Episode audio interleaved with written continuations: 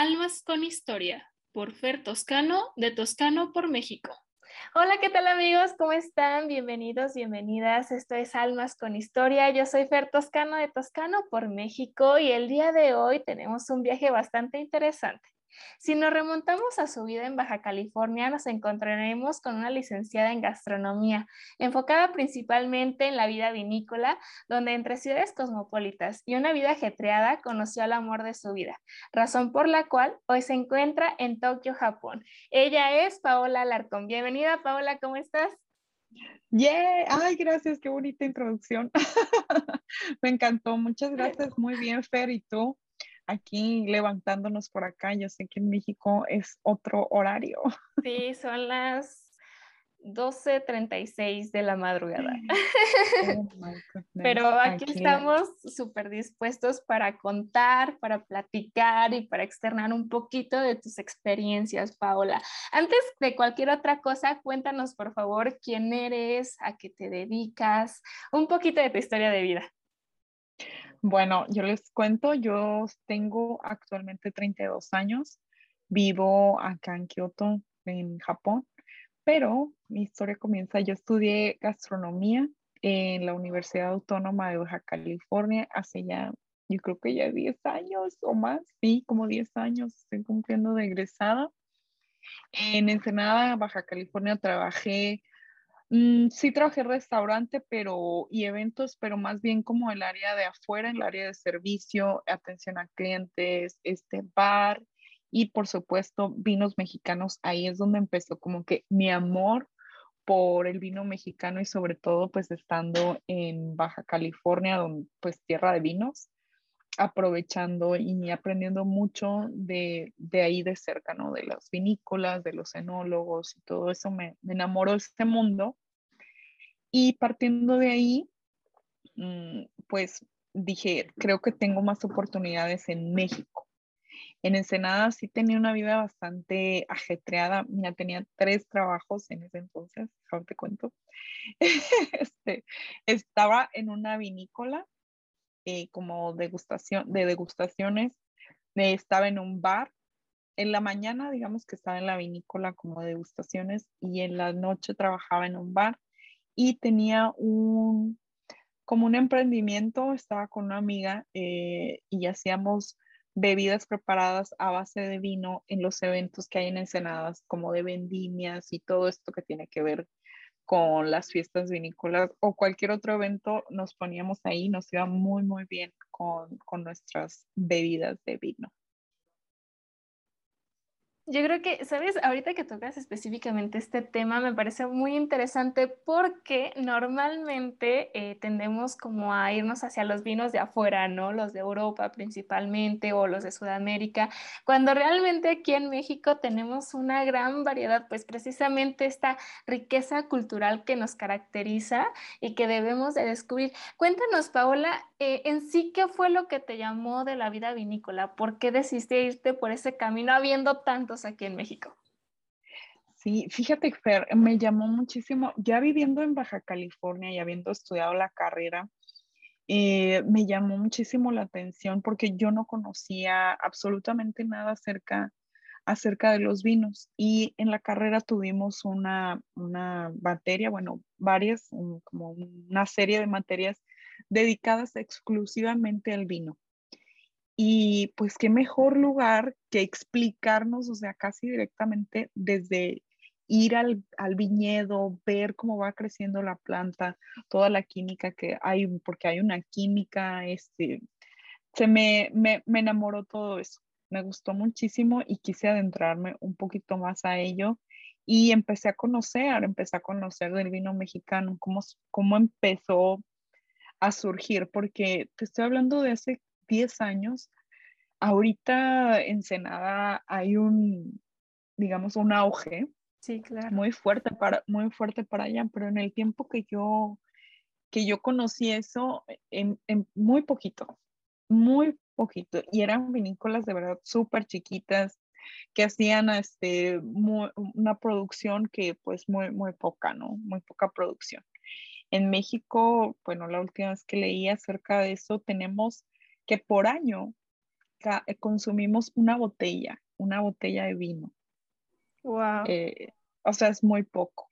Sí. Pero el vino que se está consumiendo actualmente está dando México nada más. O sea, el vino que estamos consumiendo es mexicano eh, por, por mayoría y aparte, este, pues la producción, digamos que no alcanza como para exportar.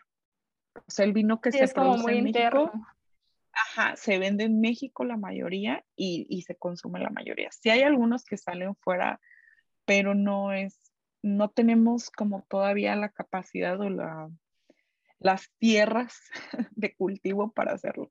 Y el vino toma muchísimos años. O sea, para que, una, para que un cultivo de vino esté listo para, para vinificación, son más de 8 a 10 años que nada más estás regando la plantita. No, pues sí, sí, es bastante tiempo, prácticamente lo que llevas ahora fuera, ¿no? Así como, sí. o, o, desde el inicio de, de, tu carrera ahorita, ¿no? Yo creo que sí. eh, cuando nosotros consumimos un producto, por ejemplo, en este caso, que pues también lleva un proceso artesanal, no tenemos a veces tanta concepción cuando lo vemos ya materializado. Sin embargo, las personas que pues forman parte de estos equipos de trabajo, que se interesan en ellos, pues cuando empiezas a ver todo este proceso tan grande y tan sí. meticuloso que tienes que llevar, pues sí es como de wow, ¿no? O sea, yo creo que hasta aprendes a valorar y a, y a ser como más consciente hasta en tu consumo. Pero Paola, ya nos dijiste, a ver, ¿qué pasa en ese transcurso de que dices, ya estoy aquí, estoy, pues ahora sí que especializándome en esta vida de los vinos? Pero, ¿cuál es el salto que te lleva a una de las ciudades más importantes de México, que es pues la capital en sí misma? Desde hace muchos años, bueno, cuando yo estaba, te digo, estudiando otra vez, quería tener una experiencia eh, en la Ciudad de México. Yo busqué hacer mis prácticas en la Ciudad de México, pero por alguna otra razón no se pudo y terminé en Playa del Carmen. Digo, no me quejo, ¿verdad? también lo disfruté sí, claro. muchísimo, pero ya traía yo algo desde hace mucho con la Ciudad de México. ¿Y qué, qué te cuento, Fer? Vamos a pasarnos un poquito a lo personal. Yo en ese tiempo que cuando decido cambiarme y decido irme a vivir sola a la Ciudad de México, porque en Ensenada estaba con mis papás y así, eh, estaba atravesando con, por una crisis existencial, la crisis de los 25. Híjole, este, ya casi. Ya. ya casi. No, no es cierto. No, vas por ponerle un nombre, Fer, no te asustes. Este, pero sí, estaba así como que en una crisis de que ah, tengo este trabajo y me mato trabajando y voy aquí, voy allá y nomás no veo como que mucho materialismo. No sé, sentí que me faltaba algo. Y además, mm, aparte te digo, esa crisis existencial como de profesional, pero también en mi vida personal estaba como que atravesando un momento bien, bien oscuro, bien tétrico, eh, roto el corazón, para qué te digo, tenía ahí también una, una relación que ya no me sentía a gusto, pero no sabía cómo, cómo terminarla, ¿no? Definitivamente. Entonces mmm, decidí irme a, tuve un viaje con mi mamá eh, para la Ciudad de México y allá conocí Mm, pues vi mucha oportunidad, ¿no? Mucho campo de trabajo en restaurante, hotelería, lo que tú quieras, pero conocí a una persona, un amigo, que me dijo, no, tú vente para acá, yo te voy a ayudar y ya sabes, ¿no? Yo te voy a conseguir una entrevista aquí y allá y ya sabes, ¿no? Los millones como son en México, ¿no? Y yo ya sabes, ¿no? De provincias, sí. Sí, lo que siempre soñé. Ya voy, lo que siempre soñé, ya voy. Sí, claro. Pero, este, pues yo sí la pensé mucho y dije, obviamente no puedo confiar en esta persona que acabo de conocer, tengo que buscar yo también mi, o sea, mi propio camino, no voy a estar atenida a lo que otro diga. Y sí, eh, llegando a Ensenada, o sea, regresando del viaje, busqué este, ofertas de trabajo y encontré una vinícola precisamente que yo ya conocía. No, no la había trabajado, pero ya la conocía, conocía los vinos, conocía sus procesos, conocía el enólogo, etcétera. Entonces, eh, les hablo por teléfono y ya me pasan con el encargado, pero pues el trabajo era en la Ciudad de México. Yo lo quería para la Ciudad de México. Y me dijeron, pues en cuanto te muevas a, a México, háblame otra vez y hacemos la entrevista para, para México. Y sí, me fui como que con dos, dos ofertas, pero ni nada seguro, ¿no? Sí, claro. Le dije a mis papás, mis papás así de que pues, bueno, ya estás grande, o sea, pues, ya tenía mis 25 años, ya estás grande, ya vete, vete con Dios, con cuidado y todo, y pues si algo no resulta, pues aquí tienes tu casa, ¿no? Como siempre el apoyo de mis papás ha sido para mí fundamental. Te cuento, Fer, que yo soy hija única, entonces yo creo que esa parte sí, me dolió muchísimo desprenderme de ellos. Todavía ah, es algo que, que cargo porque los extraño muchísimo y, supongo que ellos también a mí. Pero bueno, ahorita pasamos eso. llego a México, llego a México, hago las entrevistas y pues obviamente en los dos trabajos, bueno, hice tres, pero dos como que me gustan más. Y en, me decidí los vinos mexicanos por esta razón que come. Una, pues porque ya, ya conocía la vinícola. Otra, estaba en, era mi, es mi pasión, todavía me gusta muchísimo. Entonces, vinos mexicanos. Y luego me conectaba con ciudades súper que quiero muchísimo. La Ciudad de México, Ensenada, y también tenían una distribuidora, tiene una distribuidora grande en Cancún, en Quintana Roo. Entonces yo ya que venía de hacer práctica, dije, no, aquí me quedo. Sí, todo estaba como conectado, ¿no? Sí, aquí me quedo, que me manden eventos, que manden a cosas, este, como sommelier, claro que sí. Mm, también mediante ellos pude capacitarme como sommelier de vino mexicano ahí en la Ciudad de México por el superior de gastronomía. Este, muy, muy padre. La verdad es que aprendí mucho. Estuve también en México estudiando en el, ay, ¿cómo se llama? En la ENA, Escuela Nacional de Antropología e Historia. Ahí también hice una especialización en cocinas mexicanas, cocinas de México.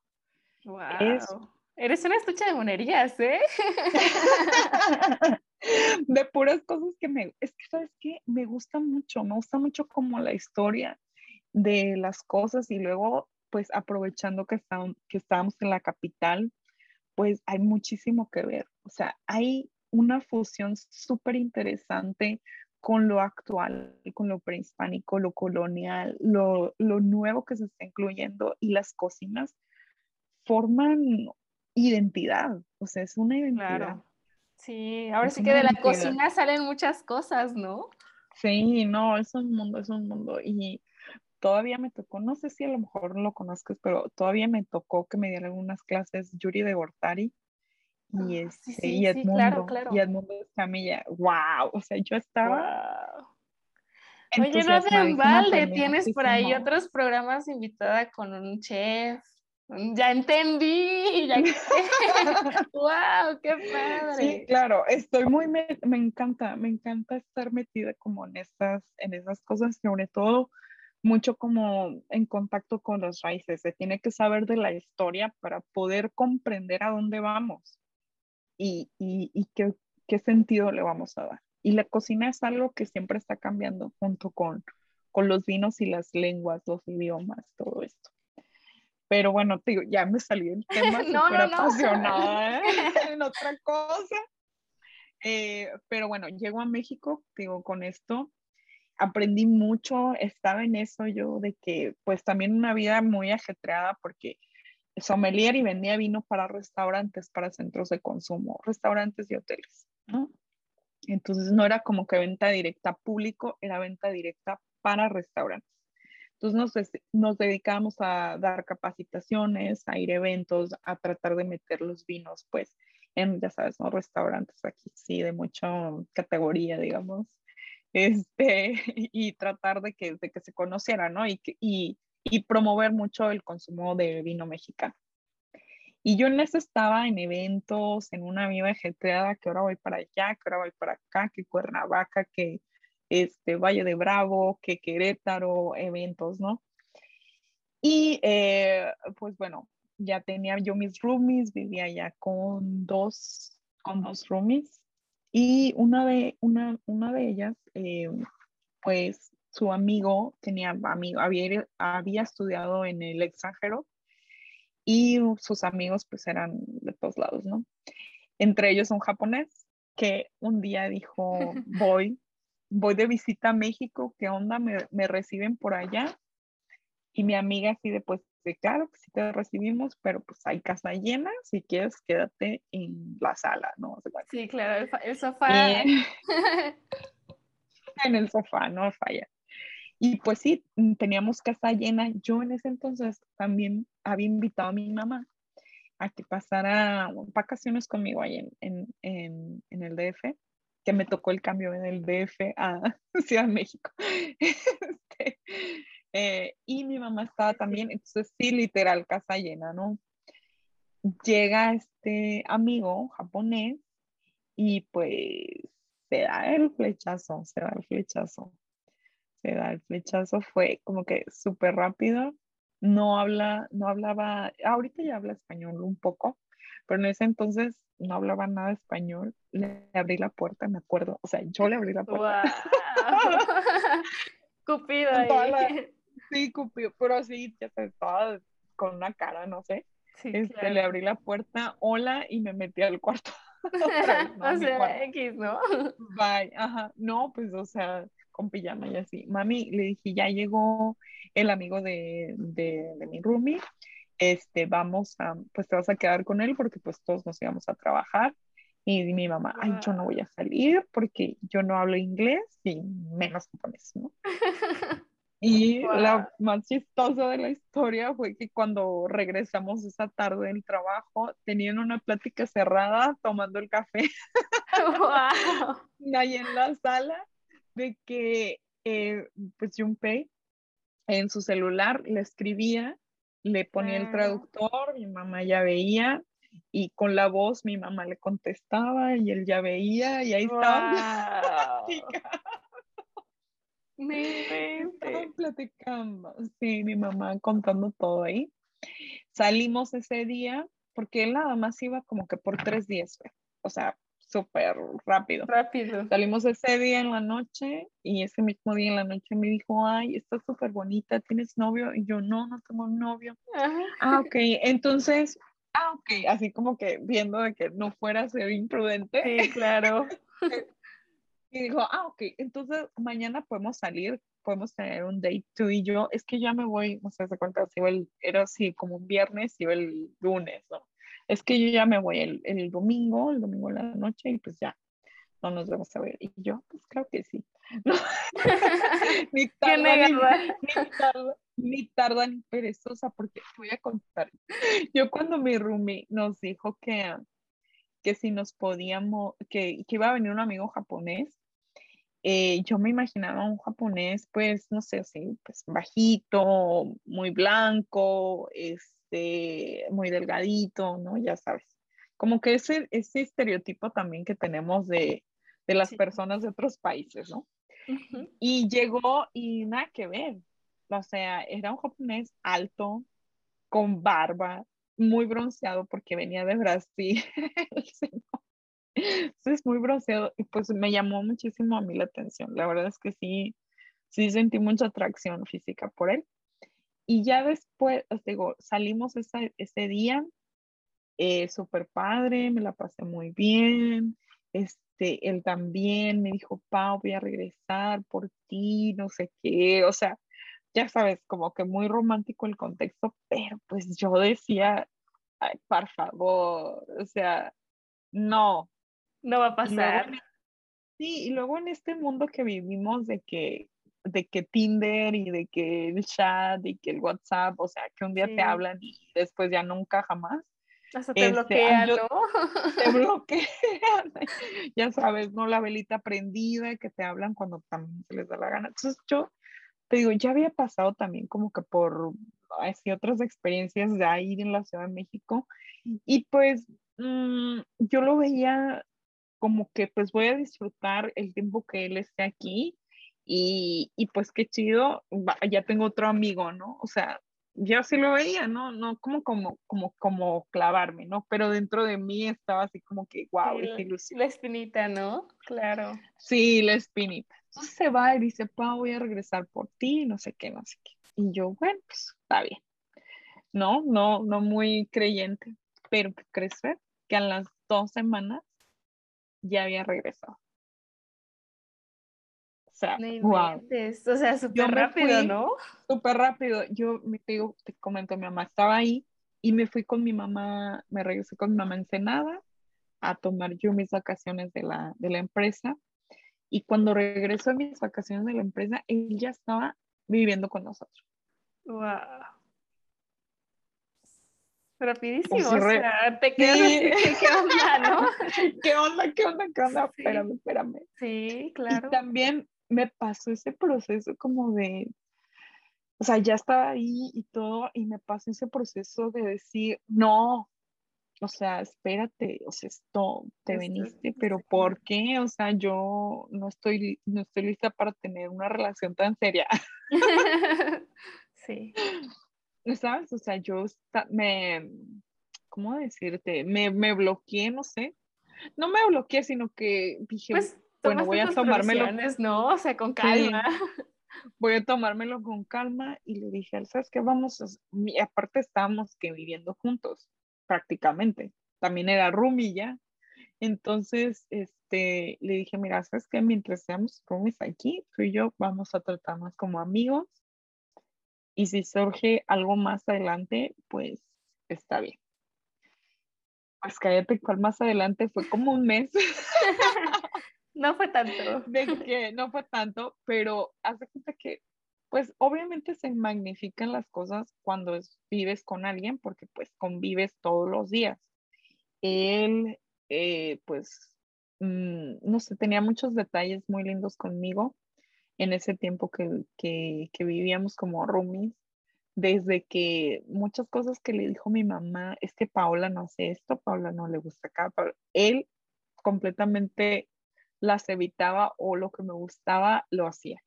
De que, por ejemplo, no sé, me iba a trabajar yo súper temprano y que mi café y mi fruta y así, y yo salía de mi cuarto, Y ya yo estaba salía de ahí. mi cuarto y ya estaba ahí, pero no creas que me era como que, mira, ¿eh? Ya te lo dice. No, o sea, él se salía al balcón o se iba a bañar, o sea, otras cosas, pero de- me dejaba ahí la- las Así cosas y como, pues yo de- rápido como comía.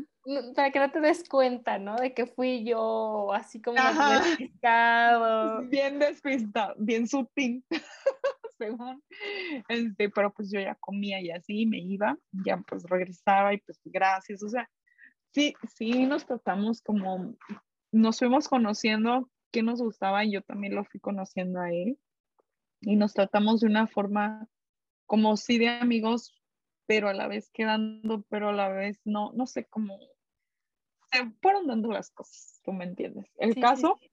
es de que te digo, como estoy hablando como agosto, no sé, septiembre, para los finales de noviembre, ya nos fuimos a vivir él y yo juntos a la Ciudad de México. Ah, bueno, ahí en la Ciudad de México. Y nos fuimos a vivir él y yo, y pues muy bien, y así todo, pero o, o la economía, o este, los trabajos, o, o sea, Sí, claro. pues viendo como que al Cambia la perspectiva, ¿no? Sí, nos cambió la perspectiva. Entonces, un día él me dijo de que, Pau, este, ¿qué opinas de que si nos vamos a Japón mm, y pruebas allá, o sea, a ver si te gusta la vida de, de allá? Y yo así de que, pues, pa, órale, va. Wow, o sea, no lo dudaste. No, no lo dudé nada, Fe. O sea, sí, estaba eso de que la verdad es que sí me gustaba mucho mi trabajo, pero justo en esa época estábamos pasando que como que por un reacomodo, como una transición, varias cosas estaban cambiando, estaban cambiando temas de comisiones, temas de otras cosas así. Entonces, este, pues dije, bueno, si no me gusta este Japón, pues me regreso, ¿no? Trabajo siempre va a haber, Sí. eh, en los restaurantes siempre, en ese, en ese Siempre mundo siempre, siempre, siempre sale alguien, este trabajo voy a tener en esta empresa o en otra. eh, y pues Japón, yo ni idea, o sea, no conozco nada, yo no sé, o sea, sí no la dudé, de verdad que no la dudé, eh, pero no sabía en la que me metía. sea, no sabían la que me, yo sí, vámonos a Japón, mira, si no te gusta, es así, si no te gusta, pues nos regresamos y ya, o sea, no hay bronca. Imagínate mis papás, o sea, apenas estaban en, la, en el acoplamiento de que, pues ya mi niña ya vive con su novio, ya está creciendo, ya, vive con el, ya vive con el novio y así, y es japonés y así, ¿no? Y ahora, pues que les salgo de que en, como en diciembre, con las, con el regalo de que me voy a Japón. Me voy a Japón. Llegué eh, en marzo, llegué, llegué a Japón por primera vez en marzo del 2017. Y dime.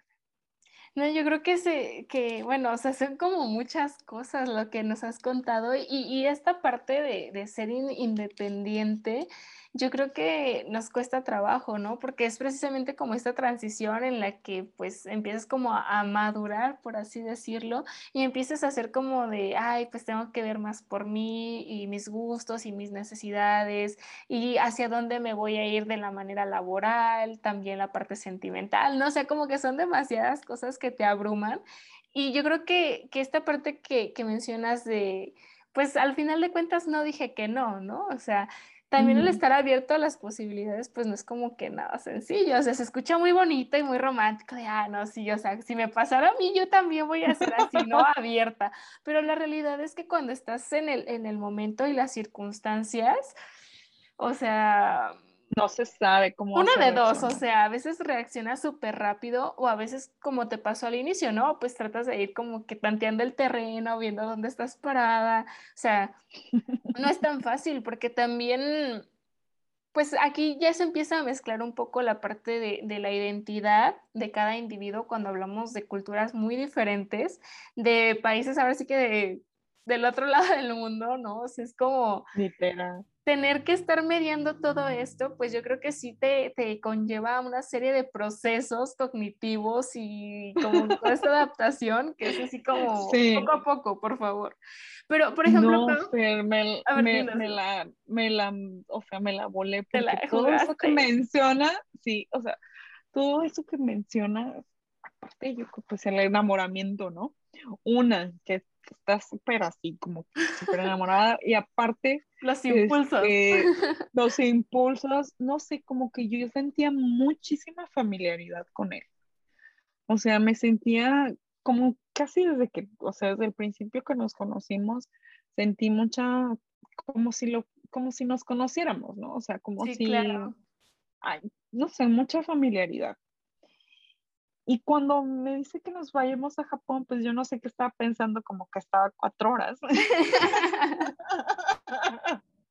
o sea, no sé qué estaba pensando. Claro. De que hay que padre hacer un viaje, este, sí, me encantaría.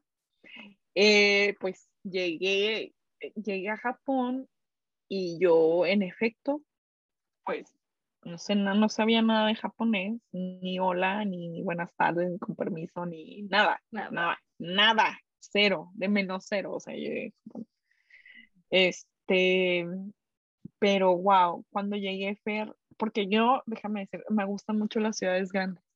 O sea, yo me fui a la Ciudad de México, siempre lo tuve en mente desde niña. Yo quiero vivir en una ciudad grande, quiero vivir así en una ciudad así súper. Pero nadie te dijo que iba a ser del otro lado del mundo. No, ten cuidado con lo que deseas.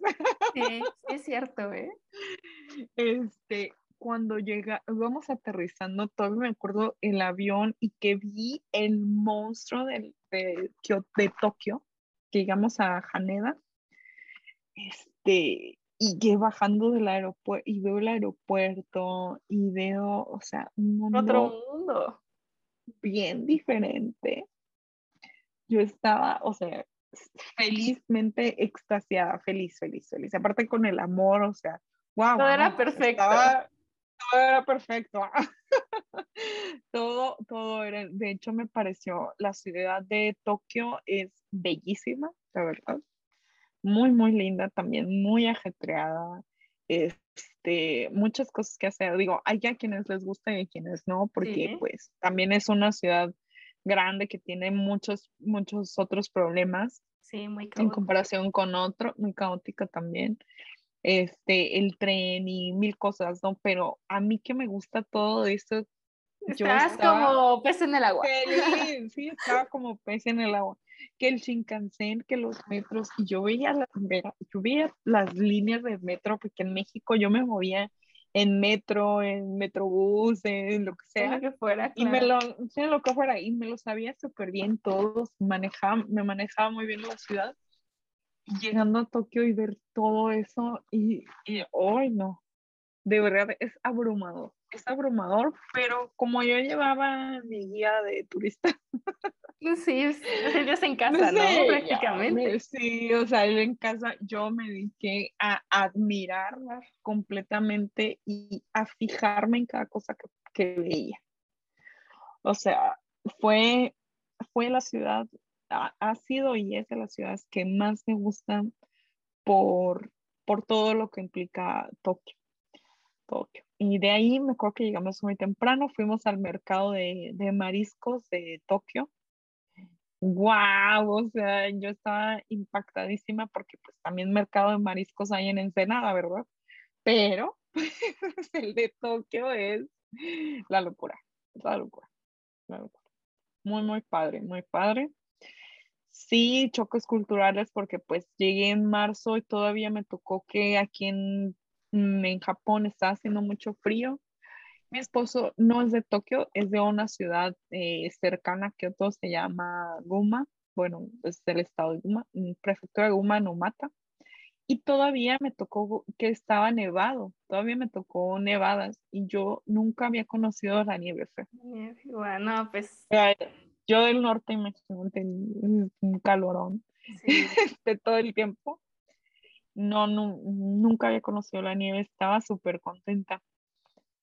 Eh, afortunadamente la familia, toda la familia de mi esposo hablan en inglés, entonces no, no tuve ese choque cultural hasta después que nos mudamos a, a Kioto. O sea, ya separados de lo, eh, tanto él de su familia como yo, o sea, los dos en otra ciudad que pues ni él conocía.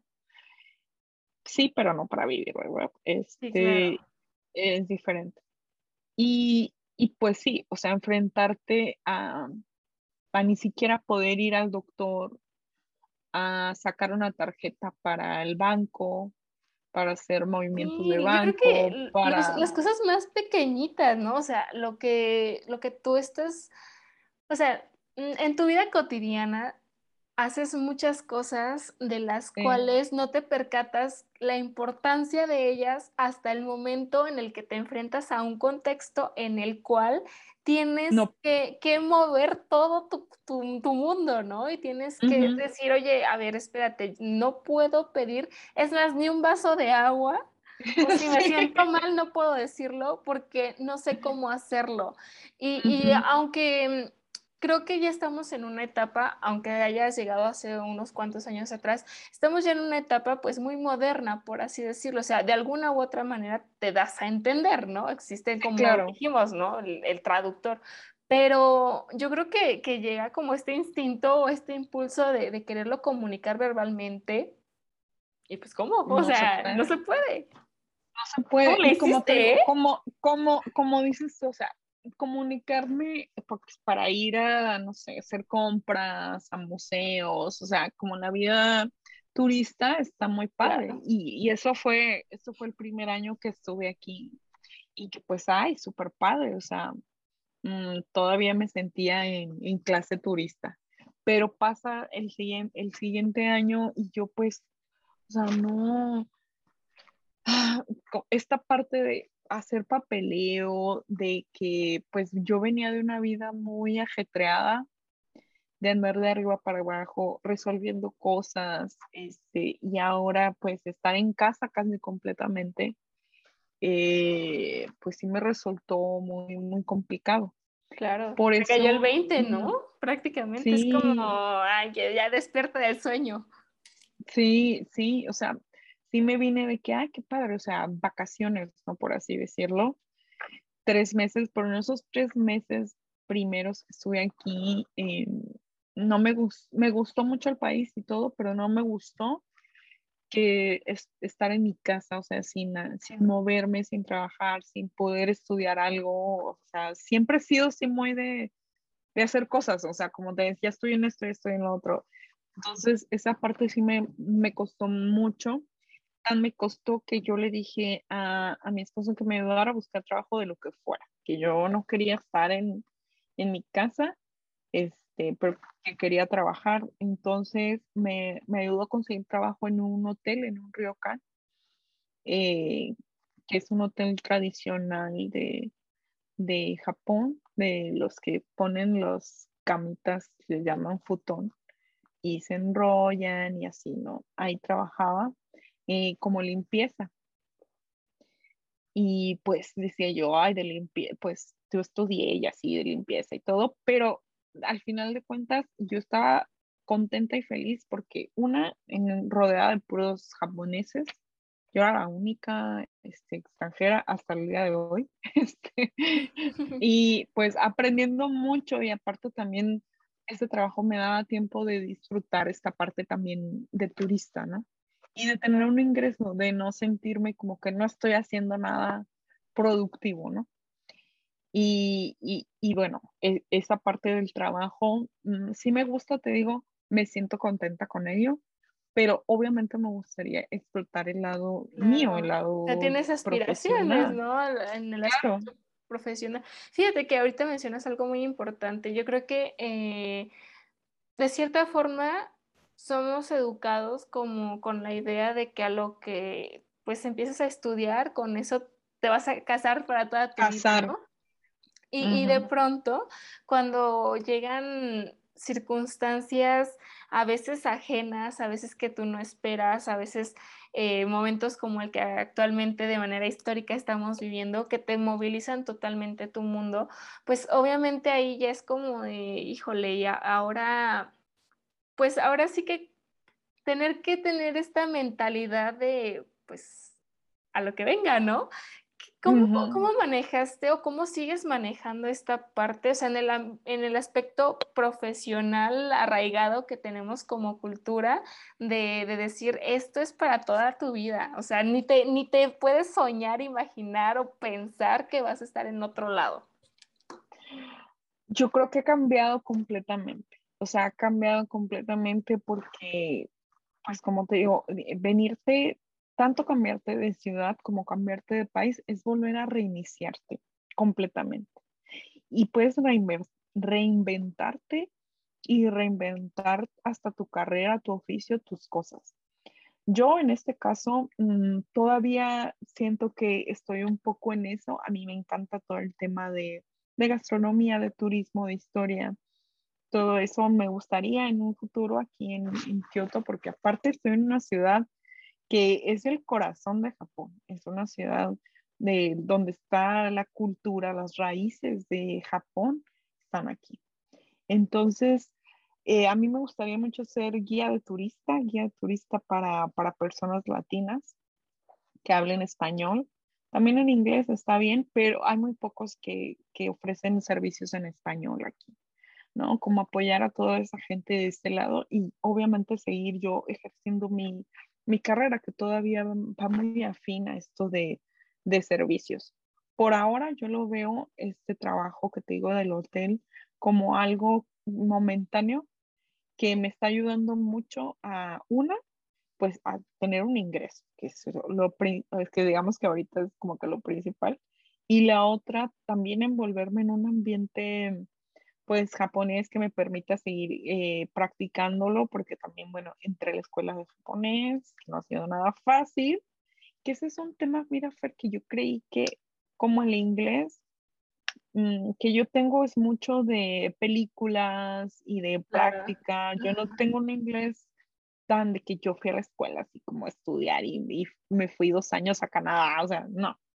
Mi inglés es así muy práctico para hacer amigos y viajar y ver películas.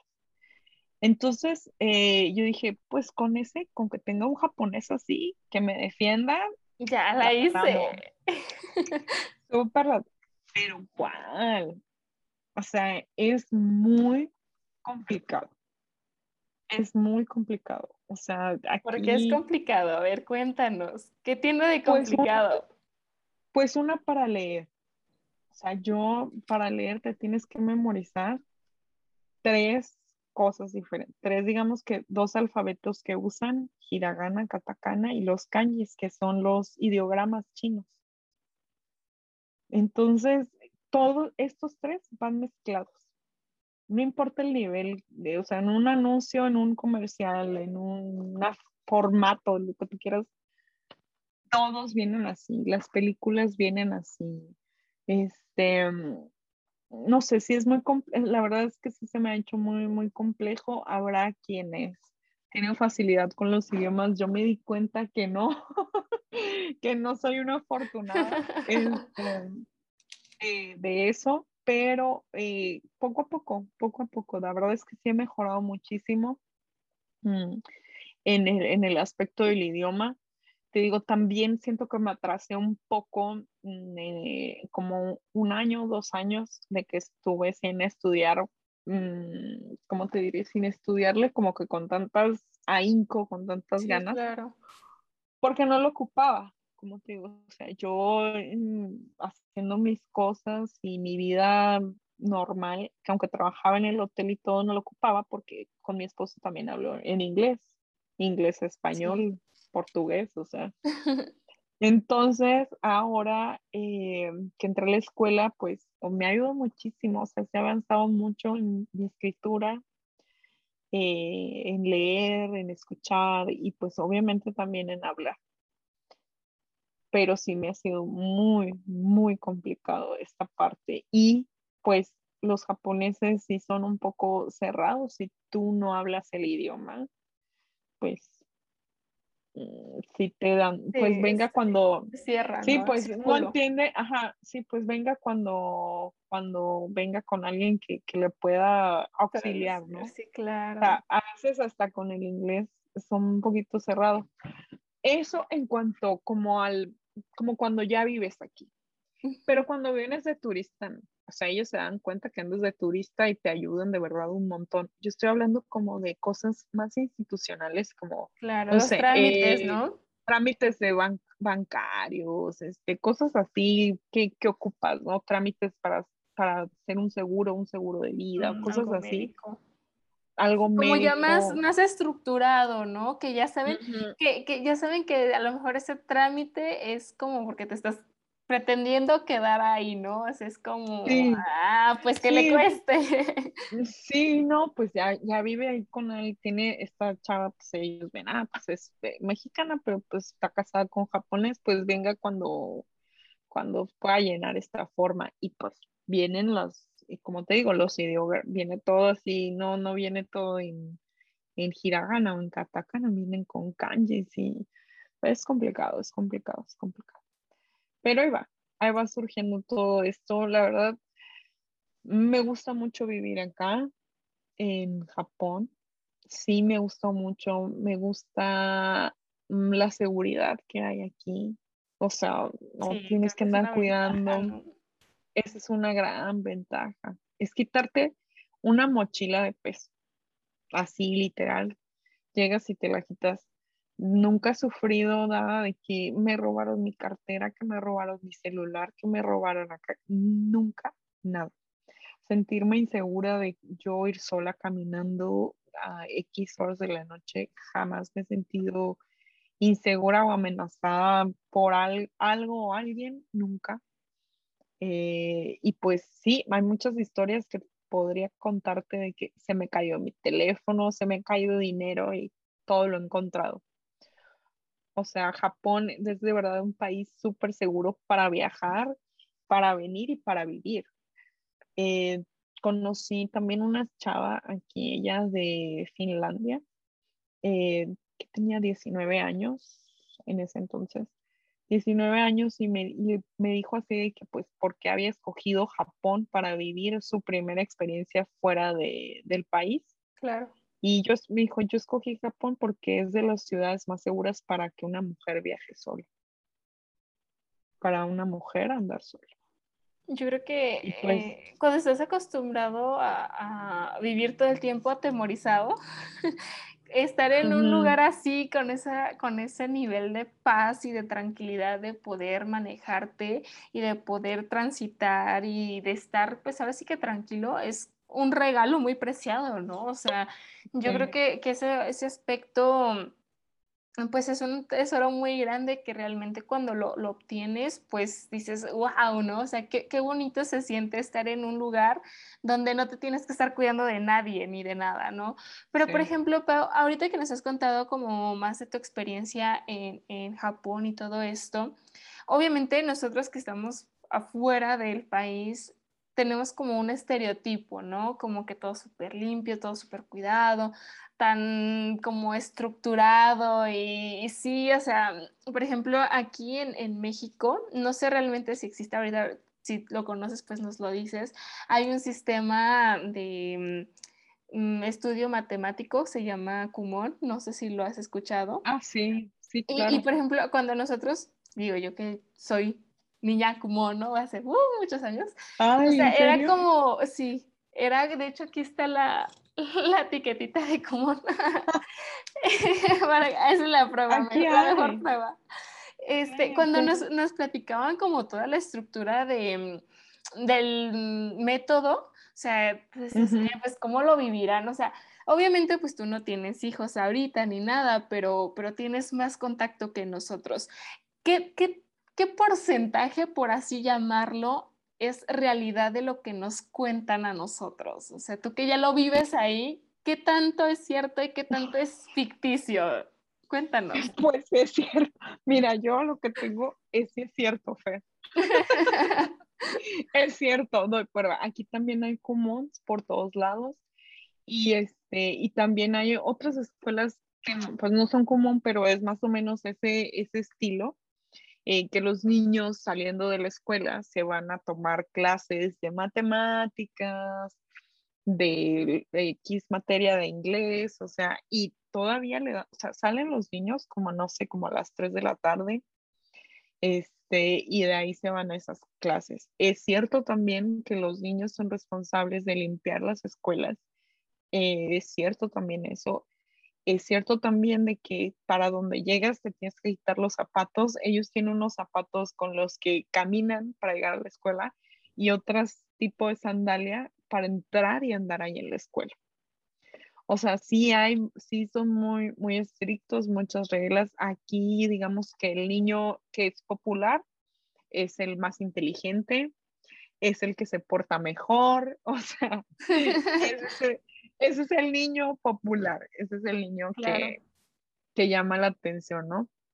Y, y, todos tratan de seguir el La verdad es que la exigencia de, de las universidades, de las primarias, sí es muy, muy fuerte, muy fuerte. Y hay una competencia eh, feroz aquí para, para, para en las escuelas y en los trabajos.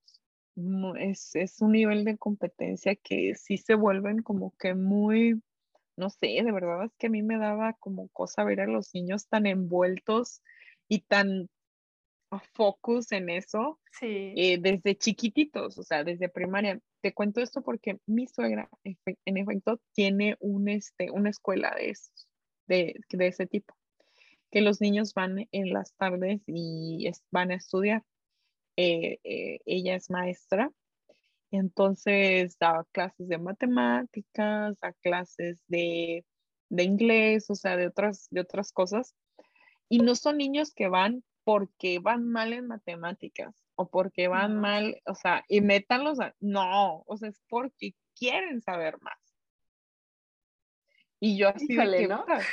en vez de, sí, y yo, o sea, yo cuando tenía esta edad, pues como te digo, ¿eh? yo viendo las caricaturas. Sí, claro. Que, o, sea, o sea, no, ellos están en otro, en otra onda, eh, de verdad. O sea, y siento que sí tienen mucha presión en ese sentido. Ahora que he estado yo estudiando para, para japonés, que me metí una escuela eh, lunes a viernes, todo, eh, de 9 de la mañana a 12 del día, y todavía estudiaba en mi casa, decía yo, ay, no, es que ya estoy enfadada, y lloraba, cansada y así. Y mi esposo dice que, es que nunca has estudiado en tu vida. pues no. no, la verdad no. A, tu nivel no, ¿eh? No, a tu nivel no. Y es que, ¿sabes qué? O sea, yo también, o sea, la primaria, secundaria, preparatoria, la universidad, pues yo escogí la carrera que yo, o sea, gastronomía, y la verdad es que me gusta, o sea, me, me, gustaba, yo no lo sentía, no me sentía tan presionada. Sí, claro que clases de que pues materias más bien, materias que no, no me encantaban, pero pues las pasaba muy bien, estudiaba mis horas y pan comido, pan comido. Este, y te digo, lo, después yo que seguí estudiando, pues estudié, estudié para sommelier, pues hacer un placer para mí estar estudiando la historia. estar estudiando los procesos, o sea, no me costaba, pero sentarme una hora, dos horas a estudiar matemáticas, a estudiar física, no. o sea. No, es que sí, sí, yo creo que es otro nivel. Tengo varias preguntas al respecto, pero por el, por el tiempo me voy a limitar un poquito. La primera, o sea, tú con tu suegra que tiene esta escuela, ¿nunca se te ofreció así como de, oye, Pau, ¿no te gustaría dar clases de inglés, de español? Nunca sí. pasó. ¿Qué, sí, sí, di. No, sí di, sí di, sí di clases con ella y pues el tiempo que estuve viviendo con ella, sí, sí, sí me, me invitó a que diera clases, pero como, perdón, pero como te digo que sí me, tengo un inglés bueno, conversacional, bueno, pero así como que vamos, les voy a enseñar así mucha gramática, pues no. Entonces yo daba a los niños como esta, esta parte de, de, de, la conversación, de platicar con ellos, escogía un tema y platicaba con ellos, pero se me hace súper difícil trabajar con, de, de, verdad yo de maestro, yo mis respetos a los que son maestros, sobre todo de niños, desde niños, porque, ay no, qué dispersos son, o sea, son muy dispersos. Y ya está ya uno hablando de una cosa y luego está hablando el otro de otra. Y en ese tiempo, Fer, yo de verdad que no entendía nada de japonés. absolutamente nada. Pues no, o sea, y si los niños tenían alguna duda o algo así, pues no. Afortunadamente siempre estaba eh, ella, o sea, respaldándome en las clases, pero sí me, me desesperaba mucho, entonces me dijeron, o sea, ¿quieres el trabajo aquí eh, como de maestra? Y aquí hay mucho trabajo, de hecho lo comento para, para todo el auditorio que, te escucha, aquí hay mucho trabajo de, de maestros de inglés, mucho, mucho, tanto para privado como para público. Pero honestamente, a mí no me gusta. No, y sabes qué, si hablamos también del nivel de exigencia, ¿no? O sea, eh, si hablamos también de, un nivel de exigencia y de un ritmo al que están acostumbrados, digo, no es que sea imposible, obviamente, pues tú eres la maestra, puedes irlo mediando, pero al final de cuentas, pues también, ay, no sé, ay, no sé, creo sí, no sé, y aparte, pues yo no soy, yo no soy profesional, hay conozco otras mexicanas que son maestras, o sea, que desde México llegan maestras, como Eri inglés, que gracias a ella nos conocimos. exacto, como que ella ya era maestra y aparte maestra de inglés, entonces, claro. pues claro que sí puede agarrar un muy buen trabajo aquí, este, y aparte también estudió, o sea, eso, el inglés como, como para dar clases, pues no nomás que sabe inglés. Claro.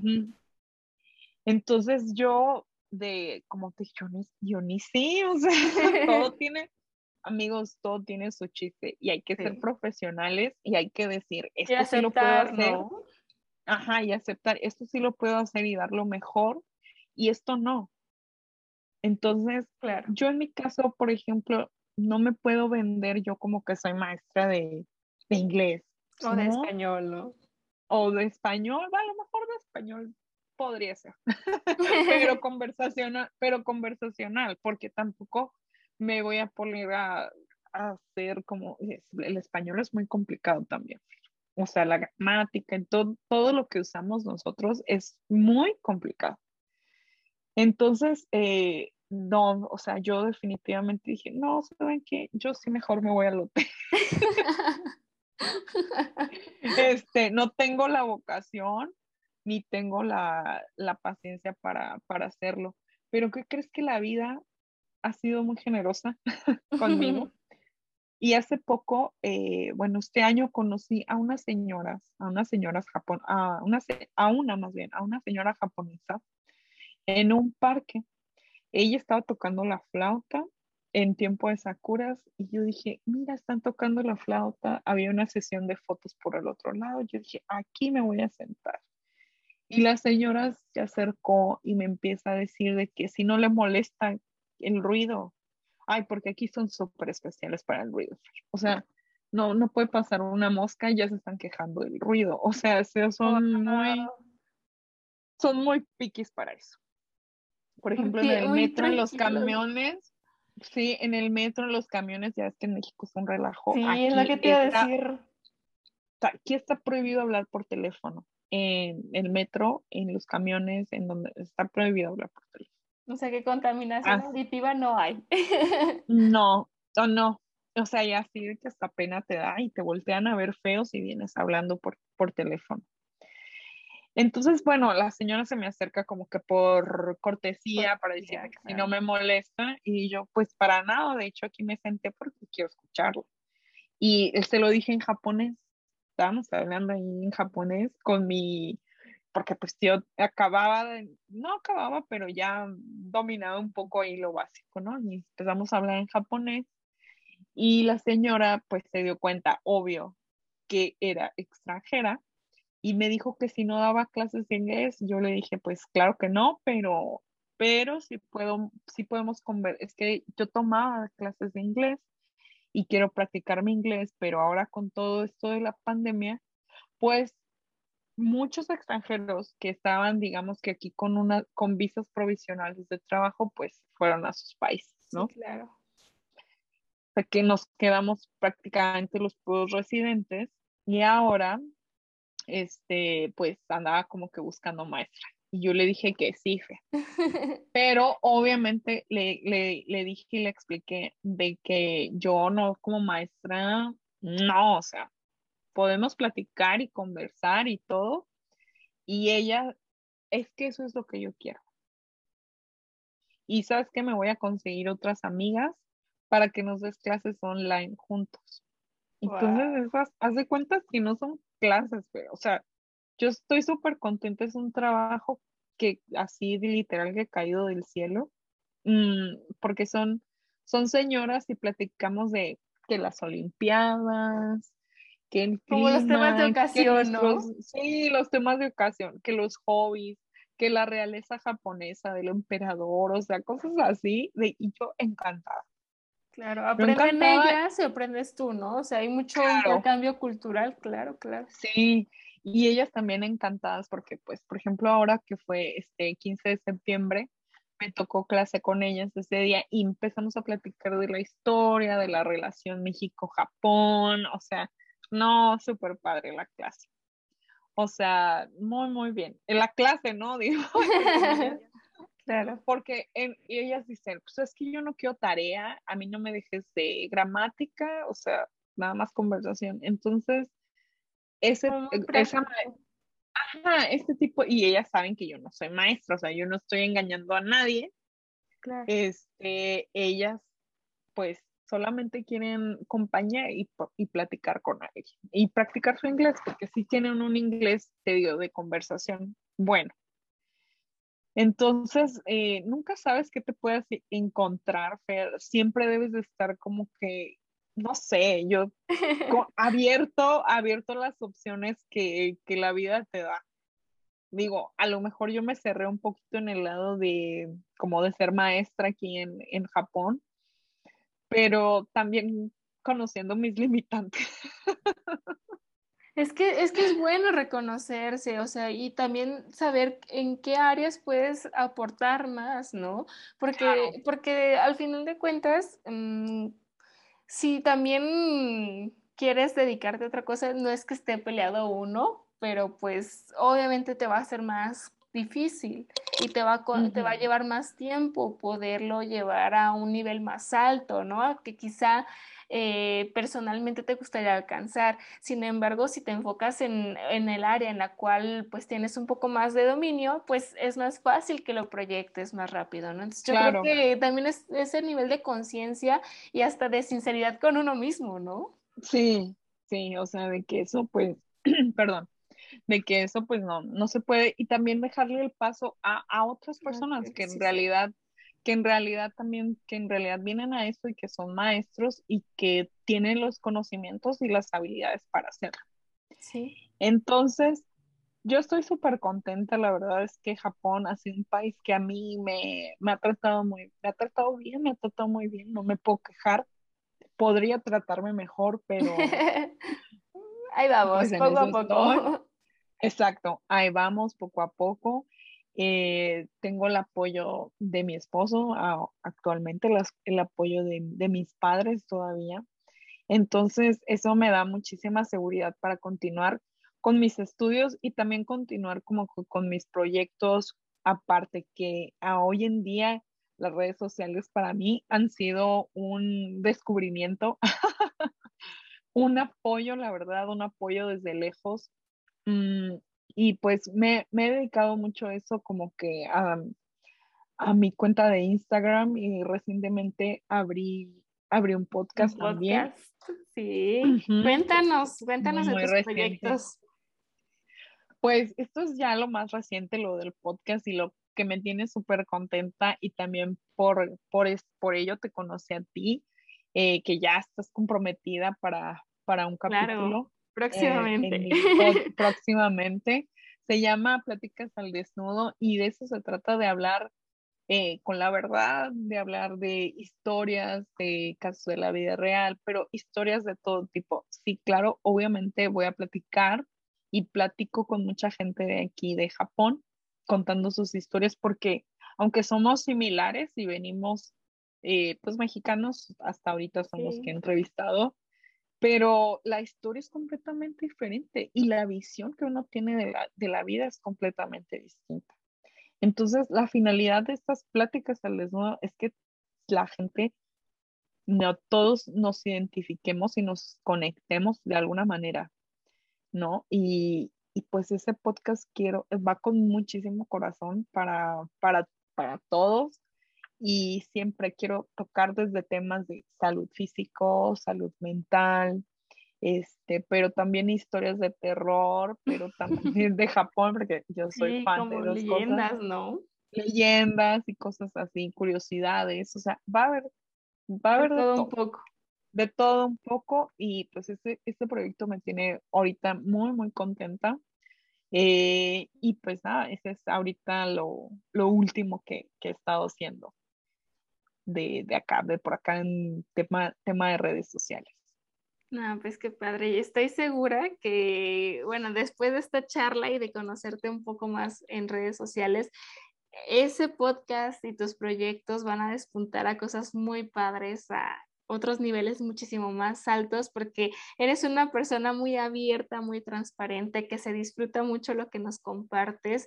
Y bueno, pues agradecemos muchísimo que el día de hoy nos hayas acompañado. De verdad es que a veces, como tú lo dices, o sea, hasta suena paradójico, ¿no? ¿Cómo es posible de que hoy en día ya te puedes comunicar tan fácil de un lado al otro? O sea, de que, ah, ya me conecto, sí, ya estuvo, ¿no? Y, se arma algo súper padre. Yo creo que, que es como una pues una bendición, ¿no? Poder tener el contacto y poder conocer a través de estos medios digitales, pues las historias que se viven y que la verdad todos tenemos algo que contar. Entonces, pues muchísimas gracias por estar el día de hoy con nosotros. Y antes de despedirnos, te pedimos que por favor nos dejes un mensaje con el cual quieras cerrar este episodio de Almas con Historia con Paola Alarcón. Ay, muchas gracias, Pues muchísimas gracias otra vez, gracias, gracias por la invitación. Yo quiero mm, aportar para, para, tu capítulo, eh, mantener siempre tu mente abierta, mantenerte a la expectativa de que cosas buenas te van a pasar porque tú estás dando lo mejor, lo mejor de ti para, para que eso te pase o estás siguiendo los pasos para que eso te pase. Y si no lo estás haciendo, pues actúa y hazlo. Hazlo ya, porque vida nada más hay una y, y ahorita estamos en ese momento de que podemos crear y hacer lo que queramos desde la trinchera en donde estemos.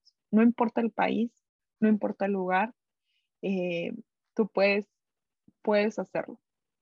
Si crees que lo puedes hacer, si tú crees en ti, lo puedes hacer. Eso es lo más importante. Qué bonitas palabras y esperamos que esto sea solamente una de tantas ocasiones en las cuales estés en este, pues, podcast, en este programa de Almas con Historia. Y antes de que se nos olvide, muy importante, tus redes sociales, donde te encontramos de todos tus proyectos. Porque nos faltó ah, mucho por hablar, ¿eh? ya sé. Bueno, en Instagram me encuentran como la paloma.lost in Japan y mi podcast lo encuentran en Spotify, Apple Podcasts, Amazon Music como Pláticas al Desnudo. Y también en todas mis redes sociales como Pláticas al Desnudo, Instagram, este, Facebook también. Y pues en mi cuenta de Instagram es la que yo uso, donde estoy en la de Paula Los, en Paloma, la paloma.los in Japan. Ahí es donde estoy de fijo todos los días dándoles lata publicando muchas cosas, platicando con ustedes. Ahí es mi plataforma, digamos, principal. Y aparte es mi personal. Digo, ya le cambié el nombre, pero es mi cuenta personal. Pues, muchísimas gracias. gracias muchísimas gracias. Y bueno, amigos, pues, gracias a ti. Ah, un placer, un placer, de verdad, yo encantadísima de que, de que nos hayas acompañado y, y, de verdad, por favor, que no sea la última vez porque aunque ustedes no lo crean amigos, por eso síganla en sus redes sociales para que se enteren de todo lo que hace porque esta mujer, ya lo dije, es un estuche de monerías. Y bueno amigos, pues... Esto ha sido Almas con Historia. Estamos muy agradecidos de que nos hayan acompañado hasta el final. Recuerda, yo soy Fer Toscano de Toscano por México. Así me encuentras en todas las redes sociales y te vemos en el siguiente capítulo de Almas con Historia. Cuídate mucho. Hasta la próxima. Bye bye.